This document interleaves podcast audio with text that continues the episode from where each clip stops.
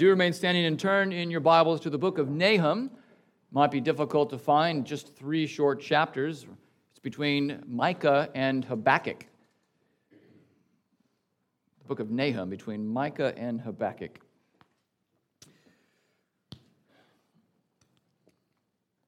I'm going to read all of Nahum chapter 1. Let's pray first.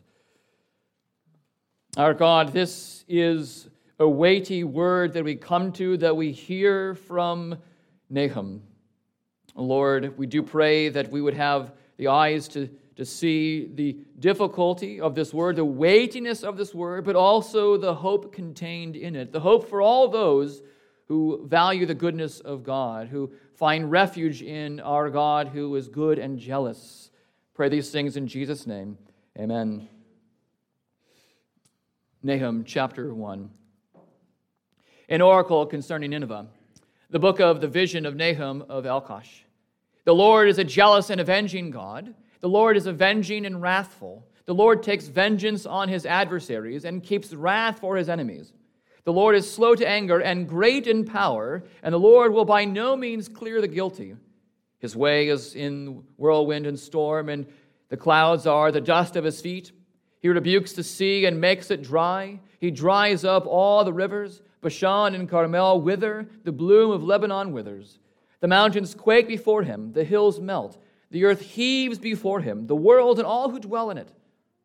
Who can stand before his indignation? Who can endure the heat of his anger? His wrath is poured out like fire, and the rocks are broken into pieces by him. The Lord is good, a stronghold in the day of trouble. He knows those who take refuge in him. But with an overflowing flood, he will make a complete end of the adversaries and will pursue his enemies into darkness. What do you plot against the Lord? He will make a complete end. Trouble will not rise up a second time. For they are like entangled thorns, like drunkards as they drink. They are consumed like stubble fully dried. From you came one who plotted evil against the Lord, a worthless counselor. Thus says the Lord, though they are at full strength and many, they will be cut down and pass away. Though I have afflicted you, I will afflict you no more. And now I will break his yoke from off you and will burst your bonds apart. The Lord has given commandment about you. No more shall your name be perpetuated. From the house of your gods I will cut off the carved image and the metal image. I will make your grave, for you are vile. Behold, upon the mountains, the feet of him who brings good news, who publishes peace. Keep your feasts, O Judah, fulfill your vows, for never again shall the worthless pass through you. He is utterly cut off. Thus far, the reading of God's holy word, and may God add his blessing to the reading of his word. Thanks be to God. Please be seated.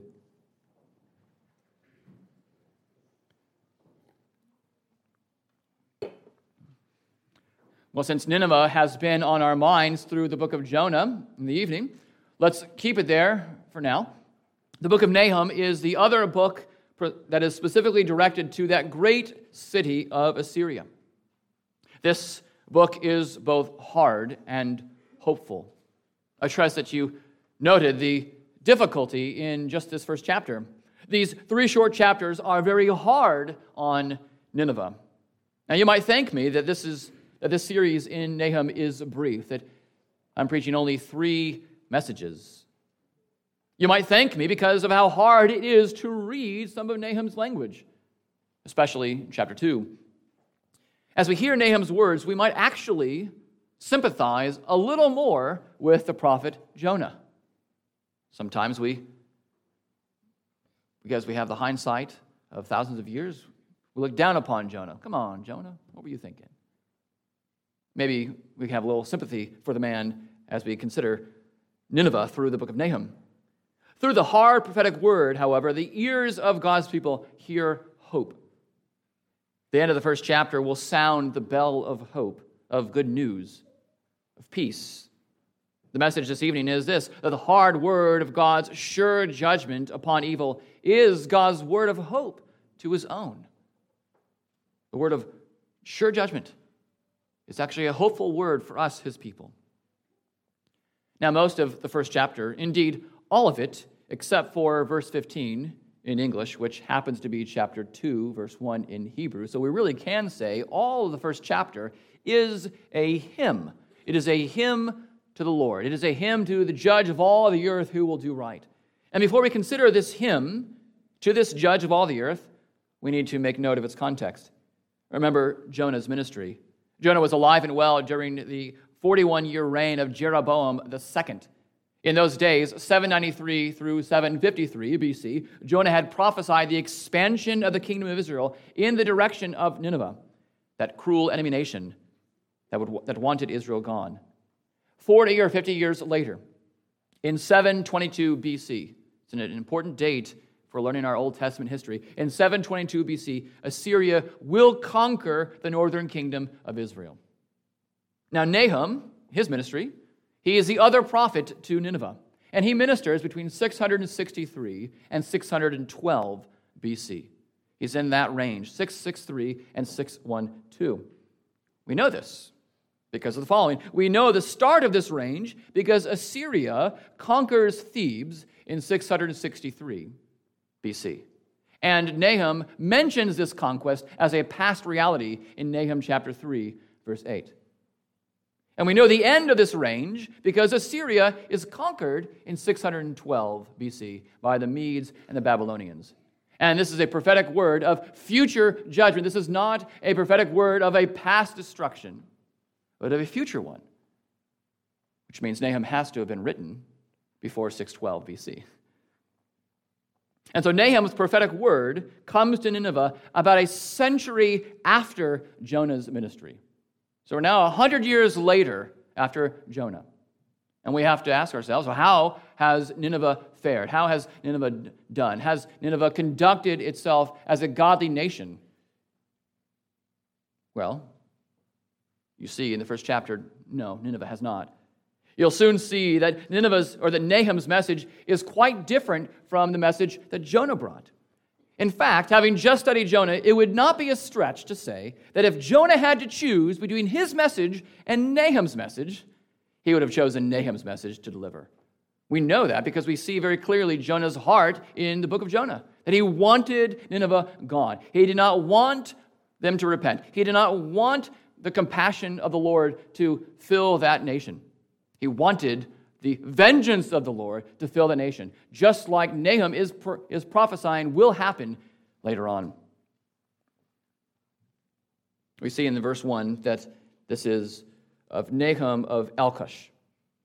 So who was Nahum? He was an Elkoshite, which is clear enough, right? He was of Elkosh. We all know what that is, right?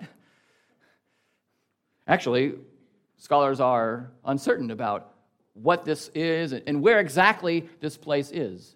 But there is a long tradition that began with St. Jerome, and St. Jerome, you might know, is the one who brought us the Latin Vulgate, the Old and New Testament translated into Latin.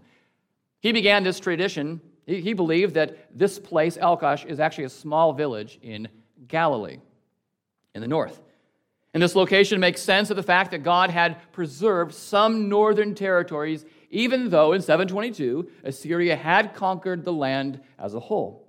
And if this is accurate, then this means that a little-known prophet from a small remnant is now prophesying to the well-known king in a large capital city of that great city of Assyria. And so what we have here is a little bit of David and Goliath. Nahum versus Nineveh. Verse 1 begins with the word burden. Though you don't see it in the ESV, you have the word an oracle.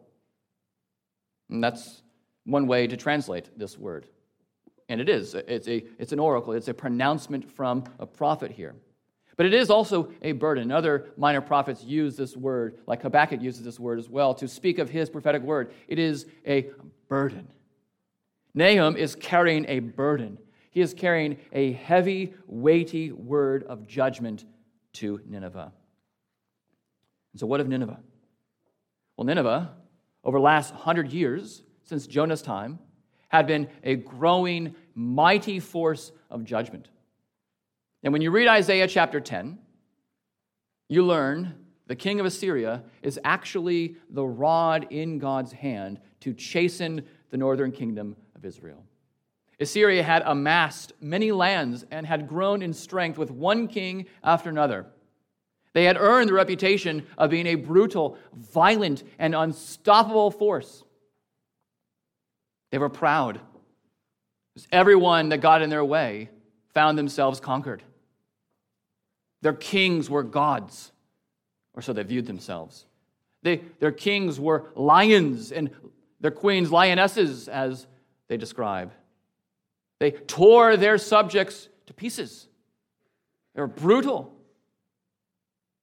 And in Isaiah chapter 10, the Lord says that he will judge Assyria after he has used its king as an instrument of divine discipline upon Israel. Now why? Why would the Lord do that if he's using the Assyrians as the means by which to chasten his own people? Why then would he go back and then judge this instrument, this rod in his hand?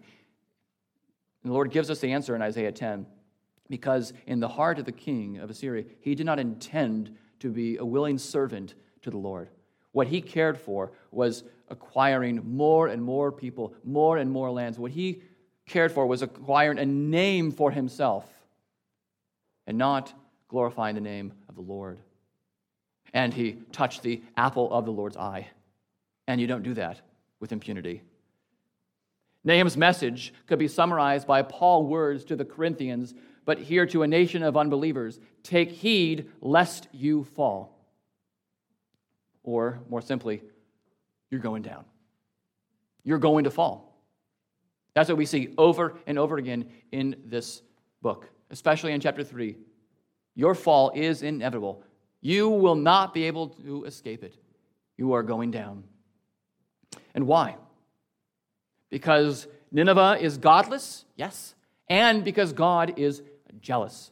Verse 2, the Lord is a jealous and avenging God. The Lord is avenging and wrathful. The Lord takes vengeance on his adversaries and keeps wrath for his enemies. This hymn to God begins with the good truth that the Lord is a jealous God. And his jealousy is seen emphatically here by the threefold emphasis on the word vengeance. You see that, don't you? Avenging God. Lord is avenging and wrathful. Lord takes vengeance on his adversaries. Three times in one verse, Nahum wants you to see that the Lord is jealous, that he is a Lord of vengeance. Now, some Christians will encourage love and forgiveness by citing Scripture. They'll say, vengeance is mine, says the Lord, which it does. And that's right. We must have that spirit of forgiveness and love, and we must not take vengeance upon ourselves, not put it in our own hands. It is not ours to dispense with. It is the Lord's. But some will also then deny this Lord, this right of his, saying that for him it's too harsh a picture that the Lord would be vengeful. That's not the Lord that we serve, we think. He's not a vengeful God. This verse 2 is too Old Testament-y. Well, it is in the Old Testament. But there's vengeance in the New Testament as well. And there's grace in the Old. Now, why do we balk at divine vengeance when we read episodes of his vengeance in the Old Testament and in the New Testament that are hard to read? It's not pleasant reading Nahum. You read Nahum and you don't want to be on the other side. You don't want to be the one to be conquered. It's scary. It's frightening. Why do we balk at divine vengeance? Well, one reason is we are not worshiping the Lord as he has revealed himself to be. Are we willing to shape our minds by what the Word of God says the Lord is? Or are we just going to say, it's not my view of God that he is thrice vengeful. So I'm not going to believe that about him. Not my God. Well, if it's not your God, that's not the God of the Bible. We worship a version of God. We worship an incomplete view of God if we deny him his vengeance. Now, a related reason is that we think jealousy and vengeance are inherently wrong. And if jealousy and vengeance were inherently wrong, yes, we could not ascribe these of God because there's nothing wrong in God. There's everything right, everything good. He's eternally good. But jealousy is not a bad thing in itself. Vengeance is not a bad thing in itself. What would you call the husband who stands by while his wife is taken away and mistreated? Couldn't this man's soul do with a little or even a lot more jealousy? And what does the Bible say? The Lord calls himself a jealous God. The Lord calls us, his people, his bride. He is our husband, and we are his bride. Surely he cares enough about us. He cares enough about his own glory that he will be jealous for us, that he will be jealous for his glory, that he will be vengeful when his bride is harmed, when someone goes after his bride, his people. Surely the Lord's jealousy is a good thing. And in our everyday speech, we might speak of a mother's protective ways as just expressions of her being Mama Bear. You've heard that before? Mama Bear. I think there's even a book that's like Mama Bear Theology or Mama Bear Podcast, something like that. And when Mama Bear's child is harmed, is being bullied, you can really see Mama Bear coming out, can't you? And sometimes we have to admit Mama Bear needs to stay in her cage. It's too bear-like. Calm down. The words that every woman loves to hear. But protecting your children can, at times, be a proper expression of righteous jealousy. And Scripture calls us the children of God. And so we shouldn't marvel when Papa Bear comes out and takes care of business. Indeed, if we want to stick with this bear analogy, Papa Bear might even send 2 she-bears to maul 42 youths. You might remember that story. People were denouncing the prophet Elisha. Go up, old man, go up, old man. And by doing that, they were denouncing the Lord God. And the Lord showed them a lesson by sending two she-bears to maul those children or youths. Now, our Lord is jealous for his glory. He's jealous for his people. His is a good jealousy. And so his wrath has to be a good wrath. Wrath is the expression of God's jealousy against sin in time. We cannot say that God is eternally wrathful, okay? Because sin was not in eternity. Do you know that? And we don't have eternal forces, good against evil, and God is wrathful against this eternal evil. No. But God is eternally good. God is eternally just. He is eternally righteous. And wrath is the historical expression of his eternal goodness against sin, against evil. And so his wrath is always a good wrath. And in these verses 2 and 3, we see that God delays this wrath for a time. He is slow to anger. Historically, this wrath was delayed. It was not spent on Nineveh during Jonah's time. And we know that Jonah had a righteous cause, it seemed anyways. He had all the evidence to bring his case against Nineveh to God. See God? See what they're doing? Nineveh didn't have legs to stand on. Nineveh was guilty. It's just that in Jonah's faulty thinking, the Lord isn't only vengeful, he's also compassionate, full of steadfast love and forgiveness. And he is slow to anger. And so we know that God delayed his wrath on Nineveh for a time, even for 100 years, even actually before that, as Nineveh was storing up wrath unless they repented. So this wrath was delayed because Nineveh repented, and so God relented. But Nineveh was unstoppably unrepentant. Nineveh grew stronger and ever sinful. And so the national disease that was Nineveh needed to be burned out. So this delayed wrath eventually is expressed because this wrath has been decreed wrath, and the Lord always carries out all of his decrees. Now, we treasure God's faithfulness, don't we? We hold on to the fact that God keeps his promises. He keeps all of his promises. Don't we love that God is trustworthy? Don't we love that God says something and does it, and he will not go back on his word? That he always keeps his promises? Surely we love this. And yet, children, let me ask you this. If your dad promises to spank you if you disobey, do you want him to keep that promise? The spiritual answer is, yes, I do want him to keep that promise. assuming dad has a just cause for spanking. And to go a step further, do you thank him afterwards when he did keep his promise? He spanked you. Do you say, Dad, you're right. I was wrong. You told me to do this, and I disobeyed. You kept your promise. I glorify God. I thank the Lord that you have kept your promise and that you have spanked me. Thank you. Now, that sounds ridiculous, doesn't it? But that's really ought to be. That's what our hearts ought to be. We should thank our God for being faithful to his word. And oftentimes that means, as Hebrews 12 says, that the Lord chastens those whom he loves. Our Father in heaven disciplines us. And it doesn't feel like love, which is what Hebrews says. It feels unpleasant for the time, but it produces godliness. It's actually for our growth. It's a good thing. So do we value that God keeps his promises? Promises of judgment.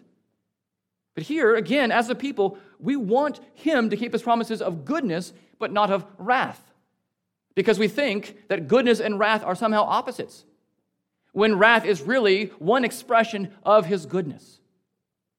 He cannot brook evil. He cannot tolerate wickedness. He must judge it. There is a day fixed, an appointed day of judgment. He will. He must. If he doesn't, he's not the good God that we thought he was. So calcified Nineveh is told here that God keeps wrath for his enemies. Yes, he is slow to anger, but that does not mean that he's never angry. Verse 6 assures us that one day his wrath is poured out like fire. Who can endure the heat of his anger? His wrath is poured out like fire, and the rocks are broken into pieces by him. I think of a volcano. It might lie dormant for years, decades even, but eventually the volcano erupts and the fire consumes everyone and everything in its path, the surrounding city. In 1933, J. Gresham Machen delivered a radio address called The Christian View of Missions. And in this talk, he spoke about the central elements of a missionary church. That is, the central elements of a church on mission by Christ to proclaim the gospel. And one of those elements is, he says, the clear proclamation of the wrath of God. That's one of the essential elements of the church on mission. You must, if you're a part of a church, you must proclaim the wrath of God. That's what J. Gresham Machen said in 1933. And he says this, men do not like that doctrine of the wrath of God today. But it is not the historian's business to find what he likes. It is his business to find what was. And every historian must admit that the doctrine of the wrath of God was at the very foundation of the message of the earliest Christian church. The teaching of the wrath of God is at the foundation of the message of the early church. Can you imagine a radio address today that highlights the wrath of God? Sure, occasionally there will be Voddy Bacham or John MacArthur on TV, and you'll have 30 seconds of him being faithful to proclaim the gospel and to speak against sin. But here we have a radio address. And our own mother denomination, the PCUSA, has done everything in her power to strip her teachings of this doctrine of the wrath of God. The wrath of God was satisfied? No, thank you. Not for the PCUSA. Not for so many other supposed churches. And say sometimes that we, when we give a witness to the gospel, we don't share this part of the message. But as Machen says, it's foundational. We need to proclaim the bad news, the impending destruction on those who do not trust in Christ. And some might say that the Christian church went beyond what Jesus said. They weren't true to the teachings of Christ, they might say. Machen responds to this. If you want the really terrible descriptions of the wrath of God and of the divine retribution for sin in the other world, do not turn to the theologians of the church or even to the Apostle Paul, but turn to the teaching of Jesus of Nazareth. He's saying, if you really want to read those awful descriptions of the wrath of God, you go to the source, you go to the Son of God, Jesus Christ. He is, after all, the one who spoke most about the wrath of God. Perhaps it was because he was calling people to find refuge in him when there was time. Not perhaps, that was why. Look at verse 5. The mountains quake before him, the hills melt, the earth heaves before him, the world and all who dwell in it. And so we read here the response that all should have before this jealous God. The mountains model for all of creation to quake before its creator. The earth exemplifies the soulish heaving that all sinners ought to demonstrate before God. The once solid rock of mountain melts like butter exposed to the sun in a moment. The whole creation groans as it lies flat under the weight of divine vengeance. Who can stand before his indignation? Who can endure the heat of his anger? Verse 6 says. And the answer to this question is simple. Nobody. Nobody can stand before this indignation. Nobody can endure the heat of this anger. Charles Spurgeon once said, the kindness of a king demands the punishment of those who are guilty. The Lord, as a good refuge, is not for those whom he judges in their own sin. That is, if you remain in your sin, for those who remain in their sin, the Lord is not a good refuge. Escape is only for those who hide themselves in the good, jealous God. All the Assyrian plans to fend off judgment will ultimately fail. That's what he speaks about in verses 9 through 11. Anything you try will fail. The king will plot evil against the Lord, but he will plot in vain. Like a drunk who doesn't have his wits about him, who staggers left and right, and whose mind is clouded with strong drink, the Assyrian warrior will not know up from down. Anyone who opposes the Lord, who is set on vengeance, has no recourse but to be consumed. They who reject the Lord as strong tower will tremble because of the goodness of God. But here's the good news. For those who hide themselves in the mighty fortress as our God, we will see safety and salvation in the goodness of God. The truth is, dear ones, that Nineveh's problem is Israel's promise. All will experience the goodness of God, but not in the same way. Divine goodness is expressed differently based on where you are, in what refuge you are, in whom you are, or in whose you are. For some, the goodness of God is going to be a problem. And for others, it is a promise of lasting peace. And we see this hope in the word Nahum. The name of Nahum literally means comfort. And when you read that, and if you've read Nahum, you say, what? That seems ironic. Here's a word of comfort. Destruction. Don't really consider those two to go together. Comfort and destruction. So then, who's this comfort for? It's not for Nineveh. The Ninevites cannot sing, "We are precious in your sight, O God." As verse 14 says, "You are vile." The Lord says to the king of Nineveh, "You are vile." That might not be the greatest translation. It means you are insignificant. You are not as high as you think you are. You're not the top dog. The king of Assyria has no significance. He is too small even to be noticed. And there's a reason the Lord speaks this way to the king of Assyria. This is a blow to the self-deification of the Assyrian kings. They thought they were gods. This is a blow to their pride, just like it was to those who erected the Tower of Babel. Let us build this Tower of Babel. Let us make a name for ourselves. And the Lord comes down because it's so puny an effort. What is that? Okay. And he crushes it, scatters them. You thought you were high and mighty, but you have been made low. They thought they were gods. But according to the only God that is, this God, this Assyrian God, will be buried in a grave. How ironic, isn't it? For a God to be buried in a grave. I think of one of those Avengers movies when Loki boasts proudly to Hulk, "I am a god, you can't not do this." And then Hulk just takes him and hits him back and forth, and keeps Loki on the ground. And then he says, "Puny god." Sorry if you haven't seen that movie. Spoiler. For this worthless counselor, that's what he is called in verse 11, is a son of Belial. And you've heard that word before. You've heard it in the New Testament. It's a word in the Old Testament and New Testament that means a worthless one, a worthless fellow. This worthless counselor is a son of Belial. He is a child of the adversary. And no comfort will be given to him or to any who rage against the Lord. And so there's no comfort for Nineveh, but there is comfort for God's prophet, for Nahum. Regardless of the pushback from others, he will find divine refuge, a fitting home.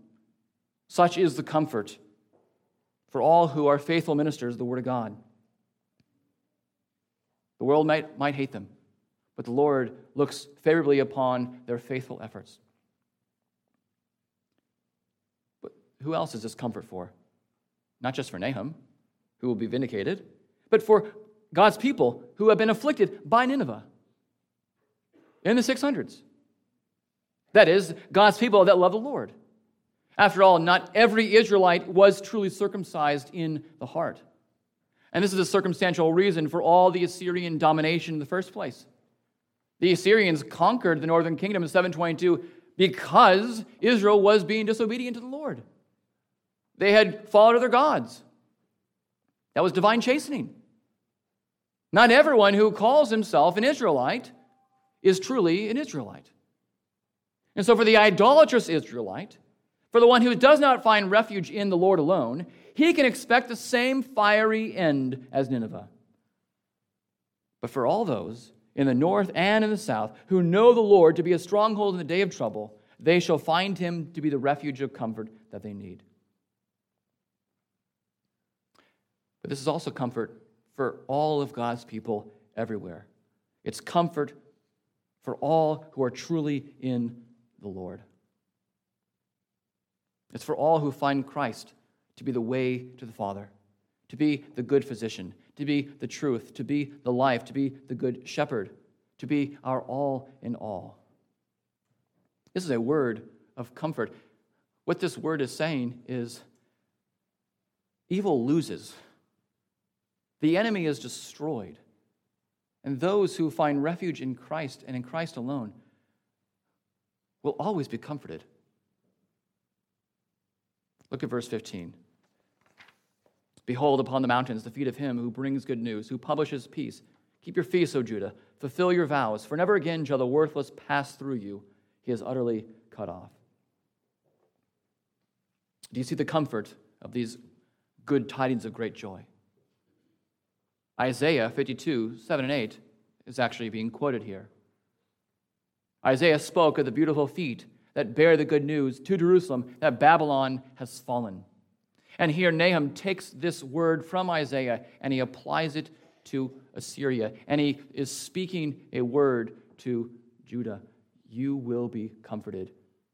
There will be great news that will come to you, that will tell you that Nineveh is done with, that the Lord is a refuge, that the Lord is victorious, and you are victorious in the Lord. And so whether it is Assyrian or Babylonian or whatever, the Lord will deliver his people and bring his people the good news, the speedy publication of peace for his glory. But you might have noticed that this passage isn't just in the Old Testament, it's in the New Testament. Behold upon the mountains the feet of him who brings good news. You might have been first introduced to that phrase from the Apostle Paul himself in Romans chapter 10, verse 15. Because Paul quotes Isaiah to speak of the importance and the urgency of gospel preachers. If there is no preacher, then there's no hearing of the gospel. If there's no hearing the gospel, there is no chance for repenting. If there's no chance for repenting, there is nothing but wrath. It's good news. Behold, upon the mountains, the feet of him who brings the good news. I don't remember exactly how old I was, but I was certainly a preteen. When I was a preteen, I lived in an apartment complex, and my friend and I went over to the mailbox to get our mail. My mom gave me the mail key and said, "Michael, go get mail from the mailbox." Now, we lived in an apartment complex, so the box of the station of mailboxes was about a couple minutes away walking. So we calmly took our time and just walked over there, just getting the mail, a special privilege to get the mail for Mom. She trusted me to do that, get to the mailbox and take out the key and turn the key into the box, open the box and pull out the stack of mail. And in this, among the stack, was what my friend and I thought was the greatest news to a struggling family. It was a notice that my mom was suddenly given $1 million. Oh, man. What great news that was. I ran as fast as I could. I could not hold on to this long enough. I wanted to tell Mom, "Mom, we're going to be all right. You just came into $1 million, Mom." Oh, but you are much smarter than I was back then. And so you know that there were no $1 million to be had, that it was fake news, as they say. It was a dumb ad. It was trying to, I don't know, bamboozle us or something. It was a sham. It was a joke. And that was embarrassing, of course. I say that to say this, two things. The wrath of God, the message of the wrath of God is not a hoax. It is not a joke. It is not fake news. It is a trembling reality. And it should be deeply frightening to all those who are outside of Christ. And because of this, we should be thankful to the Lord that we were spared this frightening reality, to suffer under the wrath of God for all eternity. But I give that illustration also to say this, that the grace of God is the real thing. It is not a joke. It's not a hoax. It's not fake news. It's the best news of all the news. And the fastest feet in the world do not do its goodness justice.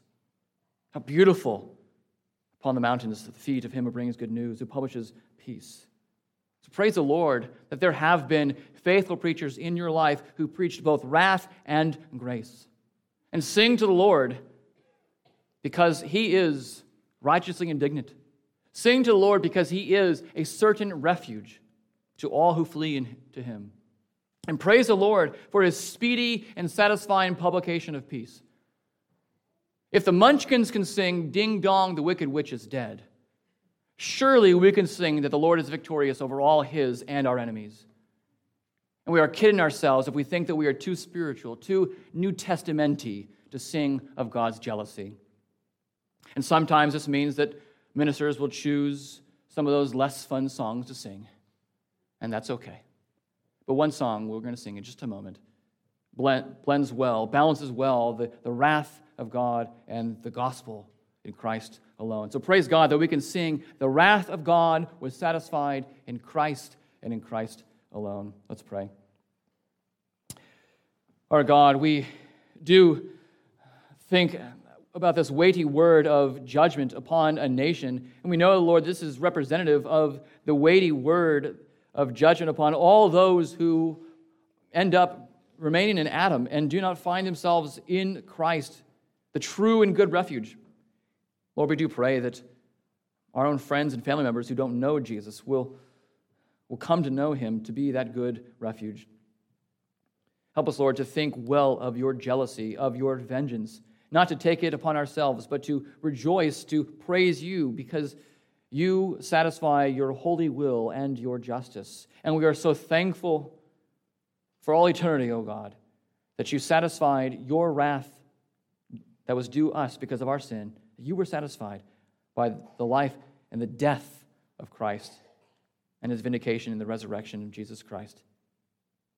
But beautiful news. We thank you for this. In Christ's name we pray. Amen.